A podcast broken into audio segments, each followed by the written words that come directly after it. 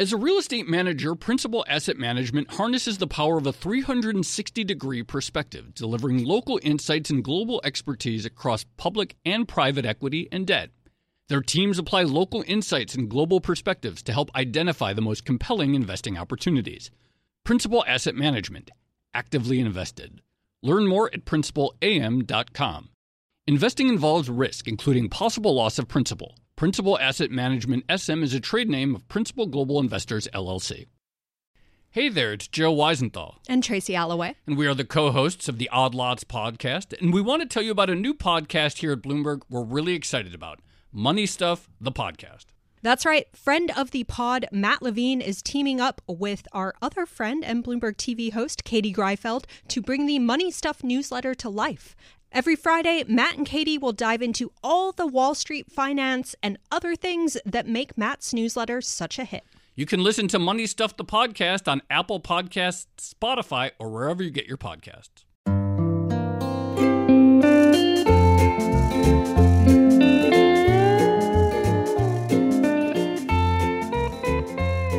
Hello and welcome to another episode of the Odd Lots podcast. I'm Joe Weisenthal. Unfortunately, my co host Tracy Alloway is off today.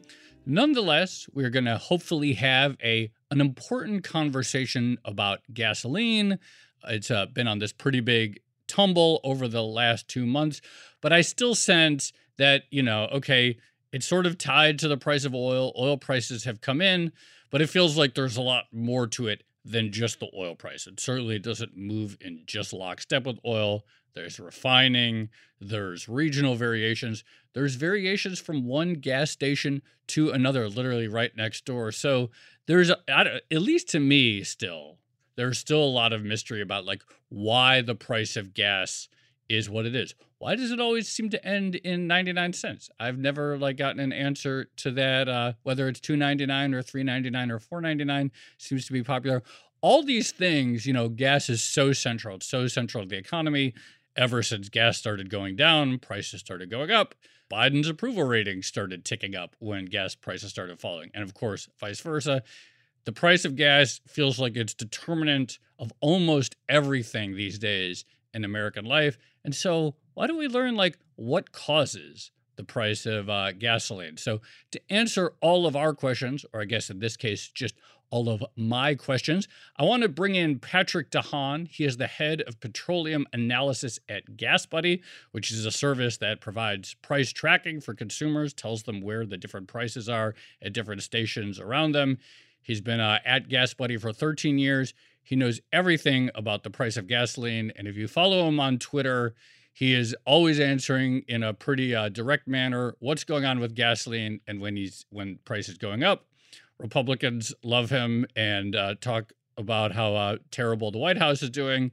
And when the price is going down, everybody flips sides. And meanwhile, he keeps it uh, apolitical and just says, this is going on with gasoline, even though it's so so uh, central to what's going on. So, uh, Patrick, thank you so much for coming on Odd Lots. Thanks for having me. It's uh, certainly always fun, uh, you know, when prices go up or down to see yeah. the, the, movements and watch all the politicians change sides, right? And, and, one minute it's great, and the next it's not. I mean, that is my impression just from watching your Twitter handle. Like you're like talking about the price of gasoline, and suddenly you see so viscerally how central gasoline is to say American politics by essentially like who is attacking you at any given moment for just for just tweeting out the news. Yeah, that's that's really true. People have a problem with prices going up, and they have a problem with them then coming back down. And you know, one side likes when prices go up or yeah. down. It's you know, it, it's become very political. We'll just say it that way. Well, let me ask you a question that is, I don't think political at all, but so it's a super basic question, but is it the core of what you do at GasBuddy? And I also think it can maybe help us like almost like work backwards in figuring out the price of gas. But if, if your app essentially compares, well, what is gas at uh, this corner station versus maybe what you could get if you drive three blocks away or 10 blocks away, it immediately raises the question like, why is gas the price of gasoline different at one station to another? Why is there variation within gas stations very close to each other? Well, and it, it's really loaded uh, and very complex. I'll try to dumb it down, but essentially, okay. gasoline, like oil and, and other commodities, the prices that stations are paying will change on a daily basis. Right. There may be different suppliers, there's different competitors. So essentially, at the station level, stations are all paying something different depending on the timing of how much they're buying, who they're buying from. And with oil so volatile this year because of a lot of these high level factors, recovery from COVID, Russia's war in Ukraine, the overall economy, right. the price of, of oil and gasoline has been gyrating violently. So one station may get it 25 cents a gallon less than another. Mm. And so that goes into, you know, these various hotspots. But stations also, when prices have been declining as they've been for the last nine weeks, stations have incredible latitude to either lower their prices very quickly as their cost goes down or kind of more slowly, depending on if they got the timing right this year. Stations may have a different financial position. That is, they may be hurting when prices went up because, as many people do not know, it's oftentimes very hard to be the first one to pass along the price increase. So stations take it on the chin when prices go up. And when prices go down, they're in less of a hurry to lower prices. And that can create some of these hot spots where there may be in a very aggressive gas station that wants to lower prices, and some others may not be so aggressive. And that can cause a lot of variety in, in what you're paying locally. I don't know if there is an average gasoline station. I'm sorry, these are going to be all very. Du- we might just do 30 minutes of like extremely rudimentary questions about how gasoline works. So I hope that's cool with you. But I don't know if there is an average gas station, but to the best you can answer the question, how often do gas stations themselves get a refill and how close to the bottom of their own tanks do they get typically before a refill? Like, mm-hmm. how do gas stations play that? Well, it it depends on the size of the gas station. Some mom okay. and pops may simply order when they need more, whereas the pros, the, the, the companies that may own many stations, may have somebody that buys fuel and looks at markets to know when to time it right. It's like an airfare, right? The airfares change on a daily basis, and if right. you want to fly, you're just going to buy airfare.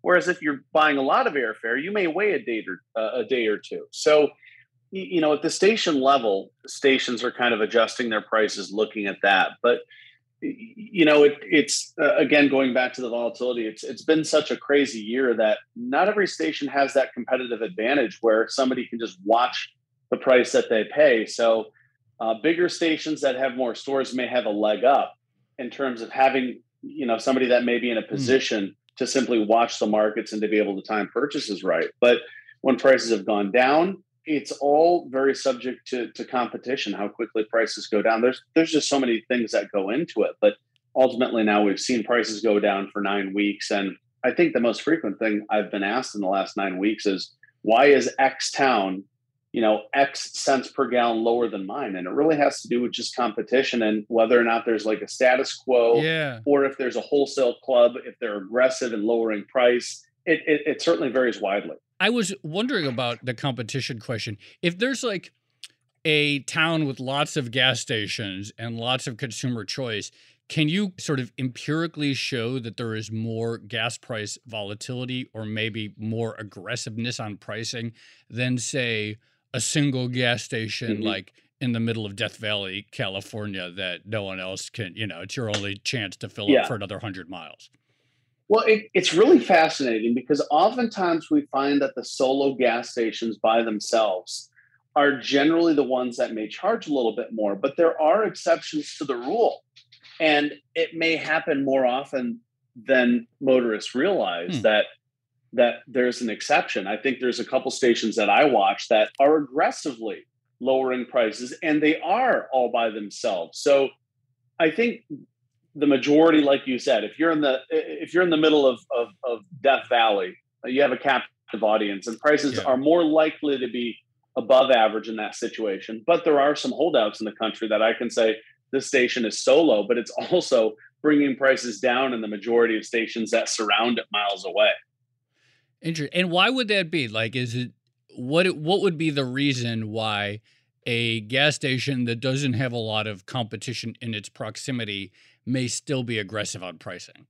They may want to pull people in hmm. from a further distance away. You know, if you're if you're a couple miles down the road and and your station is not in the best geological location to pull traffic in, yeah, people that use the Gas Buddy app may see that you have a low price two miles down the road, and so some of those low prices can lure people in. Economists must always be wanting uh they must always be trying to get your data because I could imagine there are a lot of interesting sort of like real world tests that can be seen from it about the degree to which transparency in pricing affects markets themselves because you know maybe like okay these days you're like oh i will drive two miles down the road to get cheaper gasoline because the gas buddy app says i could uh, uh, save 10 cents a gallon or something like that.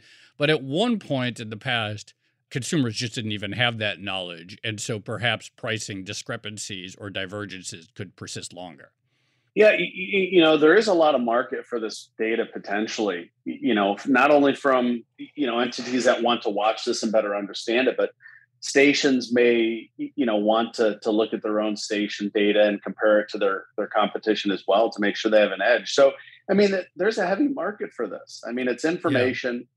And, you know, gas prices are, are so prevalently priced, you, you can't escape them.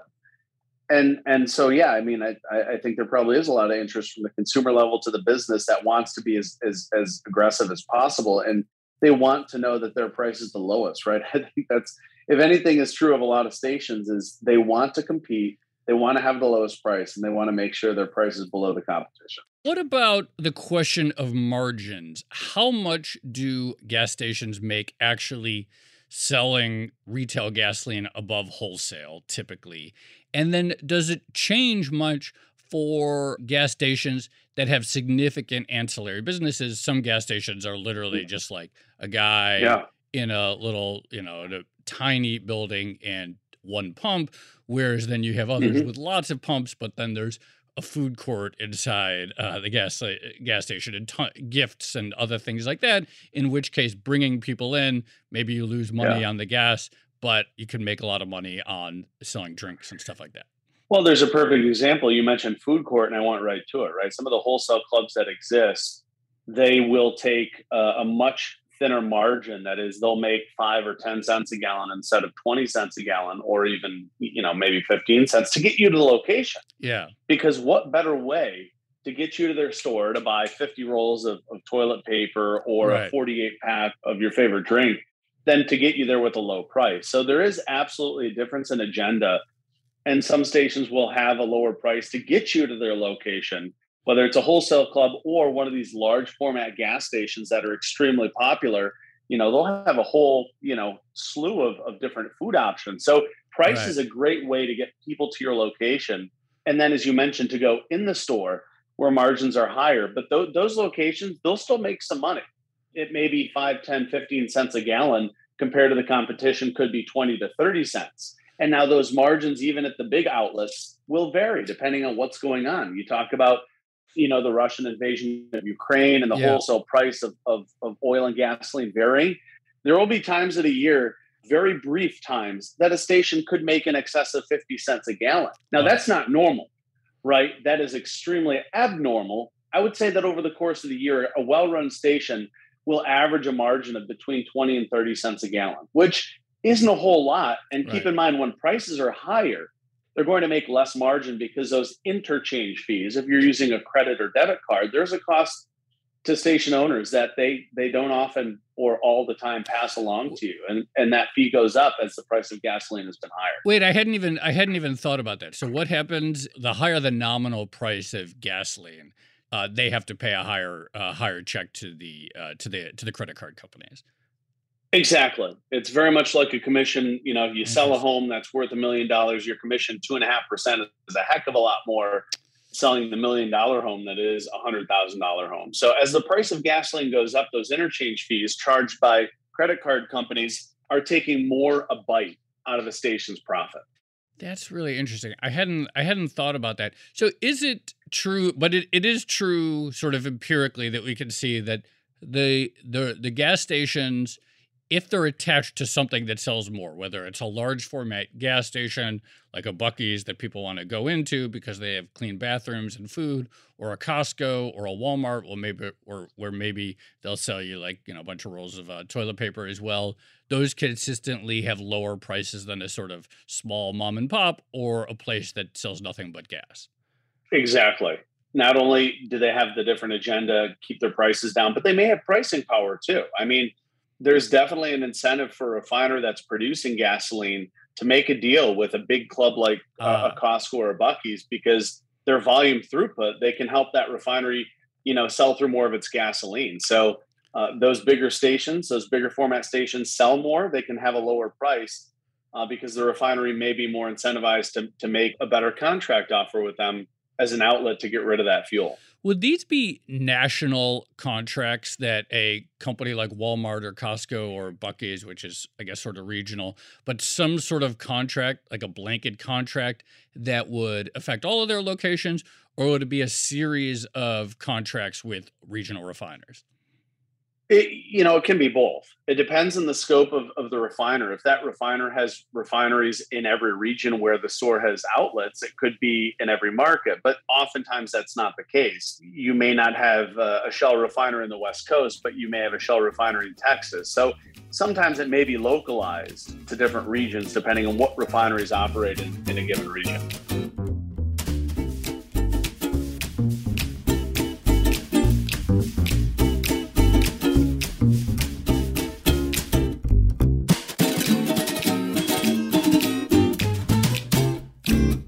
As a leading real estate manager, Principal Asset Management harnesses the power of a 360 degree perspective, delivering local insights and global expertise across public and private equity and debt. Our experienced teams are uniquely positioned to uncover compelling opportunities in today's market, giving our clients an exclusive advantage. Principal Asset Management actively invested. Learn more at principalam.com. Investing involves risk, including possible loss of principal. Principal Asset Management SM is a trade name of Principal Global Investors, LLC. Hey there, it's Joe Weisenthal. And Tracy Alloway. And we are the co hosts of the Odd Lots podcast. And we want to tell you about a new podcast here at Bloomberg we're really excited about Money Stuff, the podcast. That's right. Friend of the pod, Matt Levine, is teaming up with our other friend and Bloomberg TV host, Katie Greifeld, to bring the Money Stuff newsletter to life. Every Friday, Matt and Katie will dive into all the Wall Street finance and other things that make Matt's newsletter such a hit. You can listen to Money Stuff the podcast on Apple Podcasts, Spotify, or wherever you get your podcasts. I want to get to more of the sort of refining question and how the degree to which refining adds to the price of gasoline. But before we do, you know, get you you often tweet you're like oh the most common what is the most common price of gasoline right now? We're recording this on um august 16th but what's the most common price of gasoline in america right now? Well let's take a look here. As, as i look uh, we're at 349 is the most common price across the us uh, and, and, they're all ending with a nine. I mean and why is that? and that's just like yeah yeah. So is that just as obvious as it seems that it's like it looks better to say 399 than 4 or 349 than 350 it's like it really is. It really is you know no uh, hard i'd be hard pressed to find any station that ends in a zero because why end in a zero? 350 for example yeah. sounds a whole lot worse than 349 so everyone's going to take the 9 instead of the 0 and you never see a 401 have you ever seen one I mean, I, have seen a 401. It always has me scratching my head. Like, why don't you stay at 403 and then make the jump to 399? Yeah. You know? That's really funny. So that's all psychology. How much, like, sort of like broad regional difference is there in America, depending on whether, say, you're in Iowa versus somewhere, you know, in an expensive cal- part of California I know I'm pretty sure gasoline is very expensive in Hawaii, where it has to be uh, all yeah. has to be shipped in. Maybe the I don't even know the word. How many like price regions are there in the U.S.? There's five, and okay. that's defined by uh, an acronym PAD, uh, Petroleum Administration for Defense District, and that goes back to World War II when we sliced the country into five pieces for strategic purposes. Okay, and now those those regions define you know, the, there's different supply and demand aspects in each one of those regions. And to your point, each one of the regions has a different price based on the supply and demand balance in that region. And it's all defined by you may hear about the NYMEX, the New the New York Mercantile Exchange. Yeah. They trade gasoline, and then under that, every region trades at a different basis to what that one overlying market is. And that basis can be minus, meaning a, a region could have a discount. Hmm if they're well supplied and if things are running well. Some regions can have a, a premium or a surcharge based on if supply is extremely tight. And every region right now, as I look at it, between the highest and lowest, there's about a 50 cent a gallon difference on gasoline. Well, if you include the West Coast, it's even more dramatic a 75 cent a gallon difference between the cheapest market, which is the Gulf Coast, and that's because there's a lot of refineries there and there's right. a lot of supply, and the West Coast, which is the highest because of the opposite. There's not a lot of refineries. They have special blends of gasoline in California. So even there, you're going to see a, a, pretty wide gap between the nation's cheapest and most expensive because even at the basis, the base level, yeah. there's a huge gap, a 75 cent gap between the lowest and the highest region. So, what is it in the Louisiana pad right now, and what is it on the West Coast, like in terms of average prices? Well, you know, not taking into consideration tax okay. or yeah, pipeline right. tariffs, so transportation distribution, the wholesale price in the Gulf Coast today is about 257 a gallon. Now, okay. if you throw tax and tariffs on, that's where you get a lot of these states. Texas right now, the statewide average is 342. So you're always going to see a retail price that's quite a bit higher because taxes usually slap on about 60 cents a gallon. But that 257 in the Gulf Coast, in the San Francisco, the Northern California market, California is broken to Northern and Southern. The Northern California market, the same price of, of what fuel they use is 325 a gallon. So 257 in the cheapest community, the Gulf Coast, and 325 in the most expensive market, which is Northern California. So uh, the hierarchy of prices in the United States. Like you start with this NYMEX price. Is that the RBOB future?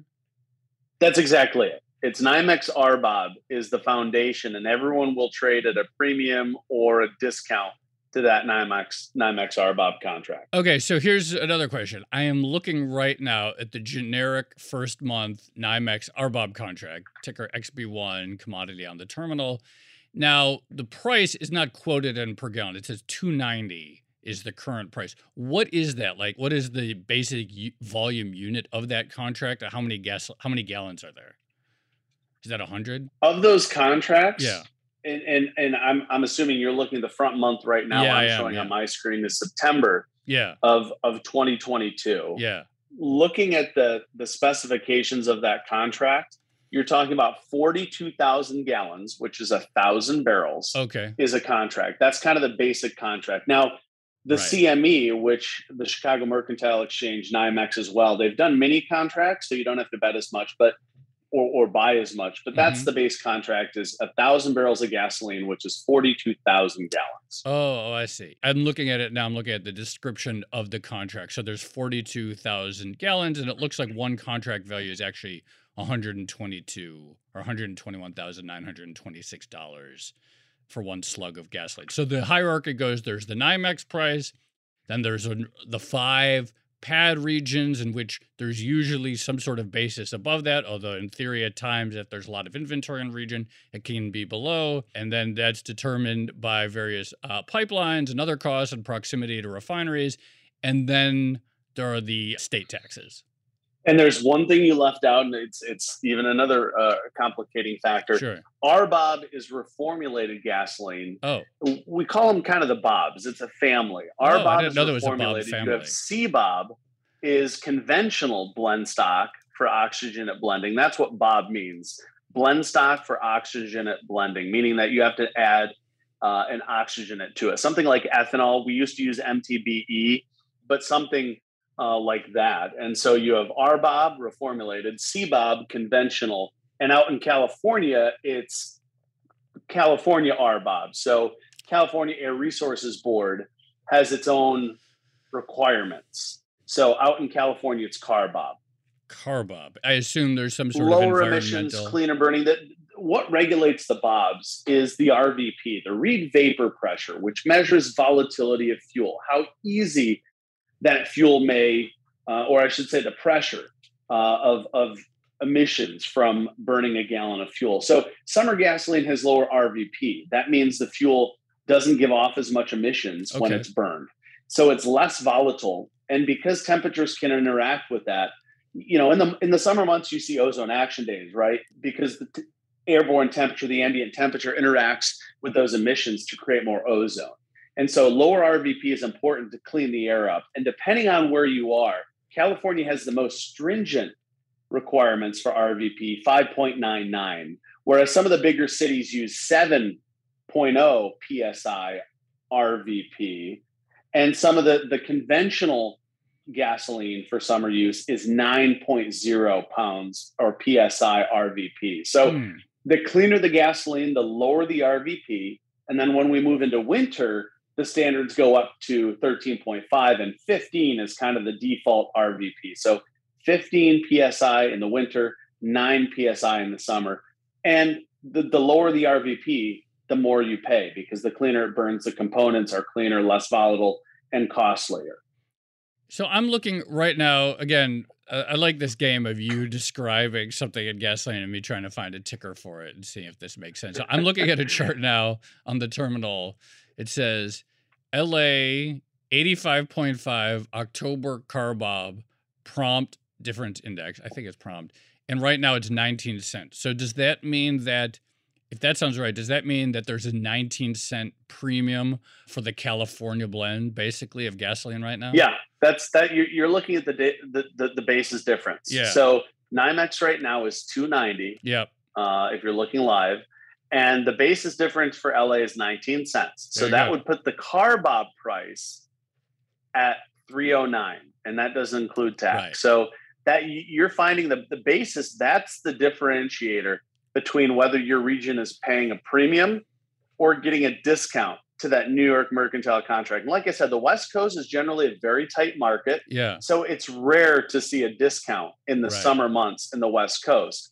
Whereas it's rare to see the Gulf Coast ever be at a premium because there's so many refineries down there that the market is generally well supplied. But if there's a major hurricane shutting those Gulf Coast refineries right. down, you can see a premium for Gulf Coast gasoline. And by the way, all these various foundations, these basis points, that encourages refineries to send gasoline to these regions. I was just going to ask about that exact question. So, to what degree can refineries shift the distribution of gasoline depending on where there's a premium in a different in a in a given region? Well, they can do that indiscriminately where pipelines exist. Now, the West Coast is essentially cut off from the rest of the country. Pipelines flow east to Las Vegas and west into Phoenix. So there's a little bit of a disconnect. We always call the West Coast a petro island because what's hmm. produced there stays there, and you can't easily bring material into the West Coast. It's probably faster for material to come from Japan or Singapore than it is from the Gulf Coast wow. going down to the Panama Canal, then going up the east uh, you know, up the wow. California coast. Why so, is that? Well, I mean, the time it takes to load a ship in the Gulf Coast, go down through the Panama Canal, and, and, keep in mind the expense of sailing through the Panama Canal because right. it's you know it's expensive toll, uh, and that may disadvantage your cost. But otherwise, much of the rest of the country is well connected. Hmm. Um, gasoline from the Gulf Coast can run up the Colonial Pipeline to the East Coast, and it ends in Linden, New Jersey. So right now, the East Coast has been extremely tight. An example, the New York Harbor market is trading at a 14 cent premium to NYMEX, whereas the Gulf Coast is trading at a 34 cent discount. That setup, arbitrage, opens the door for, for refineries in the Gulf Coast to send as much material into New York as they can because they get more money for it. But the space on the Colonial Pipeline is limited to the capacity. And right now, it would not be surprising, given that pretty wide difference, that that pipeline is fully allocated, meaning it's out of the room. The Colonial Pipeline, that was the one that got hacked last year, right? And it was yes, totally, what happened was. then? How did uh, the distribution of gas move as a function of that pipeline having been shut down for a few days? Well, it, it, didn't really move, and that was the problem. Now, there's right. intermediate storage containers, right? At the big terminals, you see those white tanks above the ground that can hold hundreds of thousands, if not millions, of gallons of fuel. I think most of the problem from the Colonial was not actually the disruption in the flow of fuel, but how motorists responded in a panicked way to exacerbate the the you know the disruption of fuel supply. People went out there. I mean, we, we saw the photos. People with plastic shopping bags filling up a plastic bag with gasoline. And so motorists overwhelmed even under normal times when there's not issues, they overwhelm the system. I'm going to throw out a percentage. I think of the outages that people experienced because the colonial, 95% of those outages were probably induced by how motorists responded, and 5% of the outages were probably because of the stoppage of the pipeline. So it becomes down to human yeah. behavior which exacerbated the situation. But we probably would have made it through there with limited disruptions. But you know, once once the beast was out there in terms of once people thought that there was going to be disruption, everyone ran for the bottom.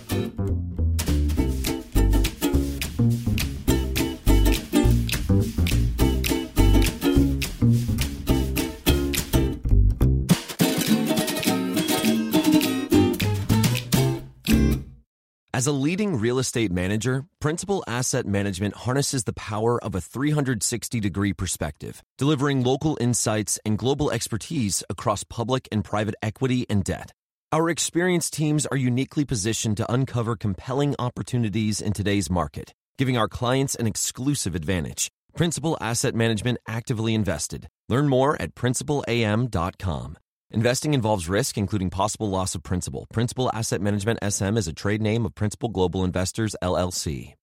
Hey there, it's Joe Weisenthal. And Tracy Alloway. And we are the co hosts of the Odd Lots podcast. And we want to tell you about a new podcast here at Bloomberg we're really excited about Money Stuff, the podcast. That's right. Friend of the pod, Matt Levine, is teaming up with our other friend and Bloomberg TV host, Katie Greifeld, to bring the Money Stuff newsletter to life. Every Friday, Matt and Katie will dive into all the Wall Street finance and other things that make Matt's newsletter such a hit. You can listen to Money Stuff the podcast on Apple Podcasts, Spotify, or wherever you get your podcasts. All right, we just have a, a couple more minutes left. I want to wrap up, but you know, refining capacity has been a really big macro topic. How much of a spread the sort of diminishment of refining capacity has caused, you know, on top of the price of crude oil, then it has to be refined into gasoline. Lots of talk about an early shutdown of refiner refineries, especially during 2020 when there was this collapse in gasoline demand. How much do you think that's appreciated? And in your view, how much has the constraint of refining capacity contributed to, well, really like the huge upward move that we saw beginning uh, uh, that sort of culminated in June? Well, I'd say a lot of it was due to maybe not necessarily you know the lack of refining capacity. Humans trade right? All of the trades you see the way the market's moving is because humans are behind it trading based on the the, the, the tangible value.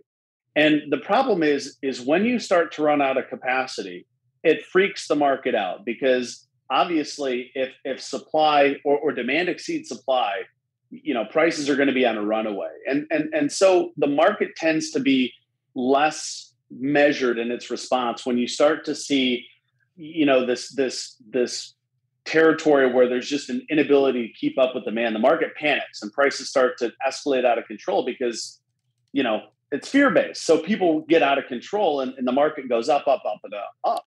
And and so having said that it's really important that we have spare capacity for both oil producers and refining.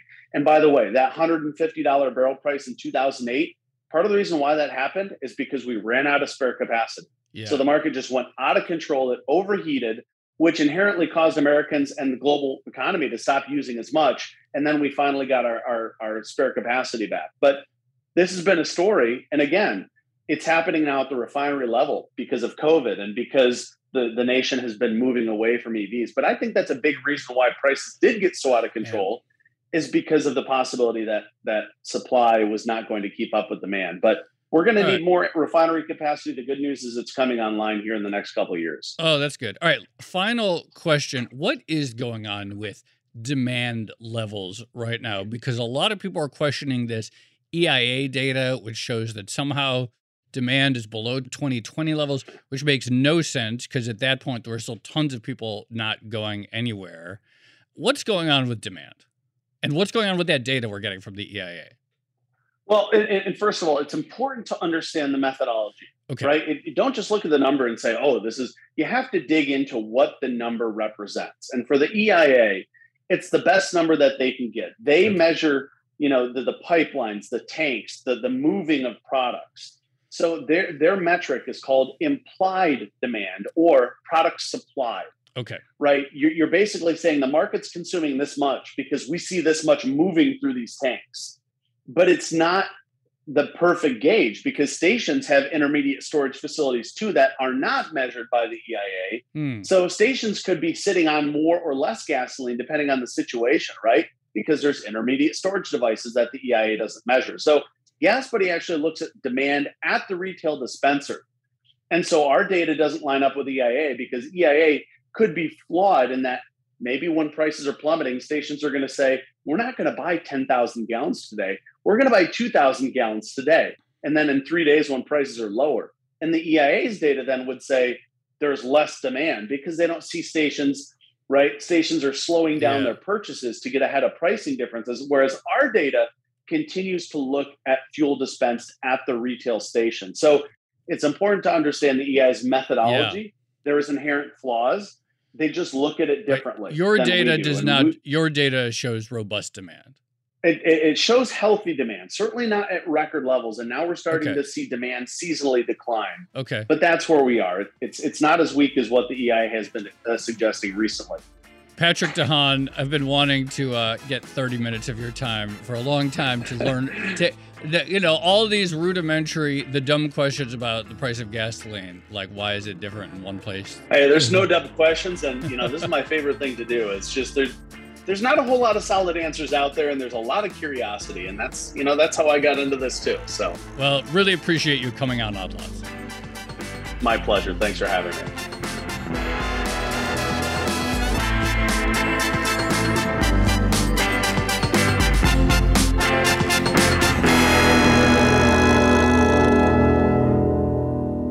Well, that was really fun talking to Patrick. I wish I could banter with Tracy for a few minutes, but I did find that really helpful because A, I'd always been really curious about things like, well, how much margin is there for a gas station? What are the advantages for a gas station that uh, sells other stuff besides gasoline? What is the pricing power of the large chains of gasoline stations? Why is there such regional variation? So all of these questions Patrick answered very well. Also that EIA thing, that's been getting a lot of attention because people are looking at this falling price of gasoline like, "Oh yeah, it's because the economy is falling off a cliff. People are driving less than they were in 2020." I don't think that's correct. Intuitively, it doesn't seem right. And as Patrick noted, the GasBuddy data does not show that kind of collapse at all, although I guess we are past the peak of the summer driving season. So, really fun talking to Patrick. And I guess we will leave it there. This has been another episode of the Odd Lots podcast. I'm Joe Weisenthal. You can follow me on Twitter at The Stalwart. Follow my co host, Tracy Alloway, at Tracy Alloway. Follow Patrick DeHaan at Gas Buddy Guy. Follow our producer, Carmen Rodriguez, at Carmen Armen. And check out all of our podcasts at Bloomberg under the handle at Podcasts. Thanks for listening.